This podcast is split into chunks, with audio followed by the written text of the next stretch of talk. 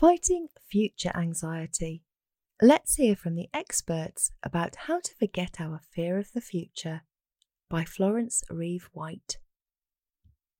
We asked the professionals and consulted a few philosophers about whether it's possible to learn to look at the life we have ahead in a new light, to appreciate the present without pondering potential failures, and to approach change as a new challenge rather than a chokehold. The answer? Well, it turns out these experts don't deal in absolutes. I don't know. It's frightening to say. We humans are programmed to find patterns and philosophize predictions about everything. From physics to football and even the afterlife, we seem to have an innate need to just know.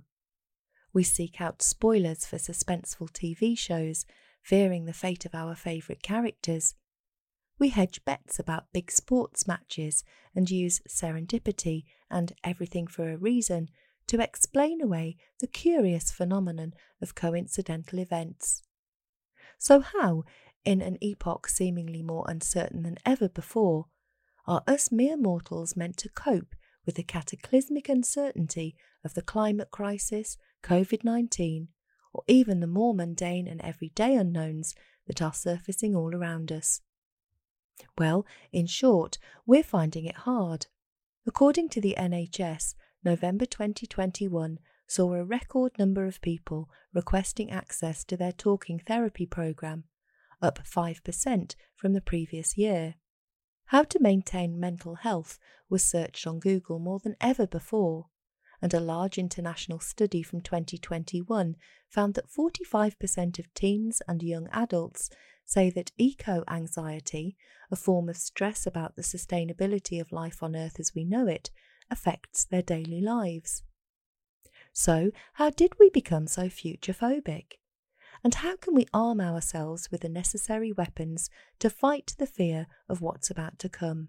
I've spoken to an assortment of psychotherapists about the best ways to beat the blues that stem from uncertainty.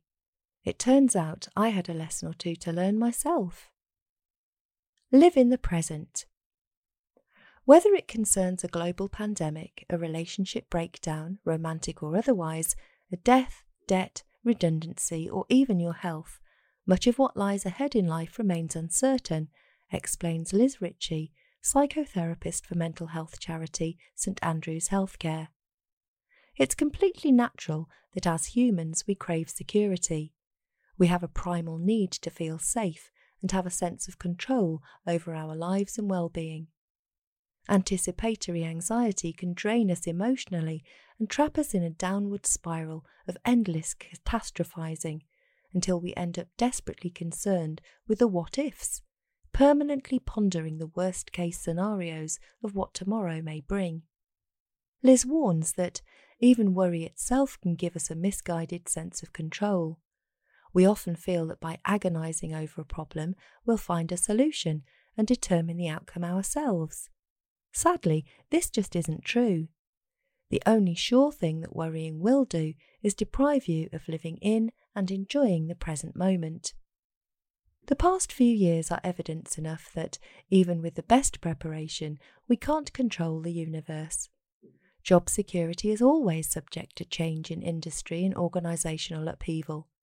Relationships evolve and fizzle as people grow and heal.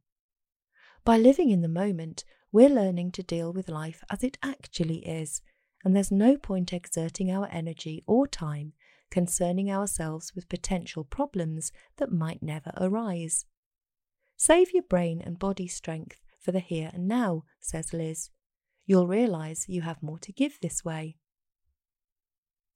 Become your own certainty. As the external world around us shifts and the people that surround us grow, evolve, and pass on, the only thing you can truly be sure of is yourself and your own behaviours. Holding out for a big break or soulmate might feel like you're fortifying your future, but the only sense of absolute certainty we experience in our lives is born of ourselves. Our own actions and reactions are the only things we can truly predict. Be emboldened by this thought. You are your everyday constant and your own certainty. That's pretty empowering. In our interview, leading psychologist and psychotherapist Dr. Alison McClymont told me it can be really important to compartmentalise life and realise that if we're having issues in one sphere, it needn't bleed into another. When a romantic relationship starts showing cracks, for example, it tends to cloud our judgment of the future, derailing the secure and definite impression that we had of what our life would always be like. Realizing that nothing is ever absolute and that the ups and downs of work, relationships, or finances only make up one facet of our future existence can really help us to stabilize our emotions when facing adversity, explains Dr. McClymont. Tell yourself, I'm having a tough time in X area of life, but Y and Z are fairly solid. This simple affirmation can remind us that we're not fully at the mercy of our environment. We're our own entity with agency and can manage the changes we face however we choose to. Build resilience. It may seem like one of those you've either got it or you don't situations, but studies have shown that resilience is something we can actively develop even in later life. Look back at what you've been through from your first day of school to navigating tricky situations at work, tearful breakups, and even those days when spilling a cup of tea is enough to make you curl into a ball. A resilient mentality is developed through exposure. You've got through your hardest days, and as the famously wise Marcus Aurelius claimed, you should never let the future disturb you. You will meet it, if you have to, with the same weapons of reason which today arm you against the present. We can familiarise ourselves with the will of nature by calling to mind our common experiences, explains Epictetus in How to Be a Stoic. When a friend breaks a glass, we are quick to say, Oh, bad luck. It is only reasonable then that when a glass of your own breaks, you accept it in the same patient spirit. Identify triggers. Feel yourself spiralling after a scrolling session, wary of what tomorrow may bring after chatting to a worrywart friend? Caught up on news cycles about what we're doing to the planet and the potential world we're leaving behind? Learning to locate the trigger switch marks the first lesson in your progression.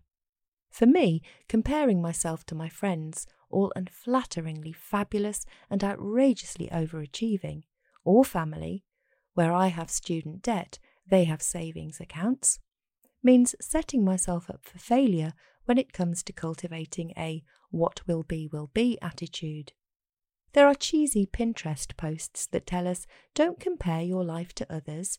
There's no comparison between the sun and the moon. They shine when it's their time. But isn't there some truth in this? Feelings of inadequacy and stress about progress are inevitable if we continue to compete and cultivate a culture of constant comparison. So, if you feel negative thought patterns playing out in your mind's peripheral, be sure to sit back and take note of your potential triggers. Sign off the socials, set down your phone, and sit out of that conversation with a pessimistic friend. Remember that comparing yourself to anyone else doesn't make any sense. Pick it all up again after writing a list of reasons to be excited about your future, yours specifically, not the future in general, and writing your mindset so you're prepared once again for what's ahead. Reframe change. By its very nature, there's nothing comfortable about change. It can be jarring, unnerving, and ultimately a little daunting. But psychotherapist Liz Ritchie challenges us to think about all the big changes that we've anxiously anticipated in our lives over the years and to take a moment to focus on how many times these big shifts have ended up garnering good outcomes rather than bad. Telling you to adopt an optimistic outlook may seem like the oldest trick in the self help book, but refocusing on the positive upshots of uncertainty in our futures can equip us to face change more effectively. I asked Tropic founder and CEO Susie Ma to tell me about a big change she'd experienced recently that had scared her. I could tell she had a good answer. Most people are terrified of change, aren't they? she asks. It's probably a well worn trope in your piece already, but I can't talk about trying to navigate a new way of working without mentioning the pandemic. When we were sent home with our work gear and advised to adapt to a life behind our laptops, I have to admit I was worried we wouldn't be equipped to evolve fast enough.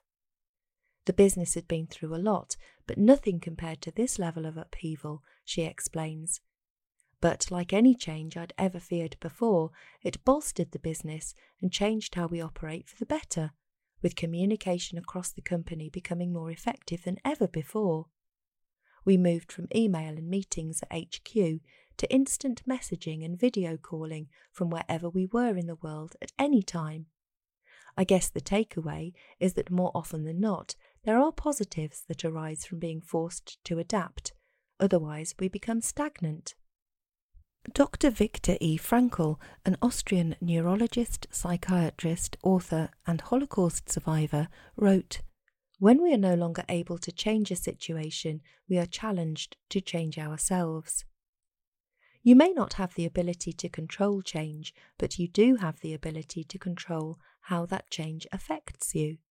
You are the only one with this control, so make sure you use your power wisely. If you're told big changes are taking place at work which may disturb your day to day, says Dr. McClymont, try to think will it serve me to spend time dwelling on what this might mean? Will I gain more from thinking about the present moment, preparing for the future, but leaving the stress to someone else? Future shaping changes can be shouldered more confidently when approached with an open mind when we practice resilience and learn to swerve situations which only serve to trigger us. If a big shift is casting shadow over your future, channel Marcus Aurelius's meditations once more and be like the rock that the waves keep crashing over. It stands unmoved, and the raging of the sea falls still around it. Life brightening lessons top line teachings from our selection of psychotherapists. Resilience is something you can actively develop, even in later life, through exposure to tricky times. Save your brain and body strength for the here and now, and you'll have more to give. Worrying gives a misguided sense of control when it actually deprives you of the joy of the present moment.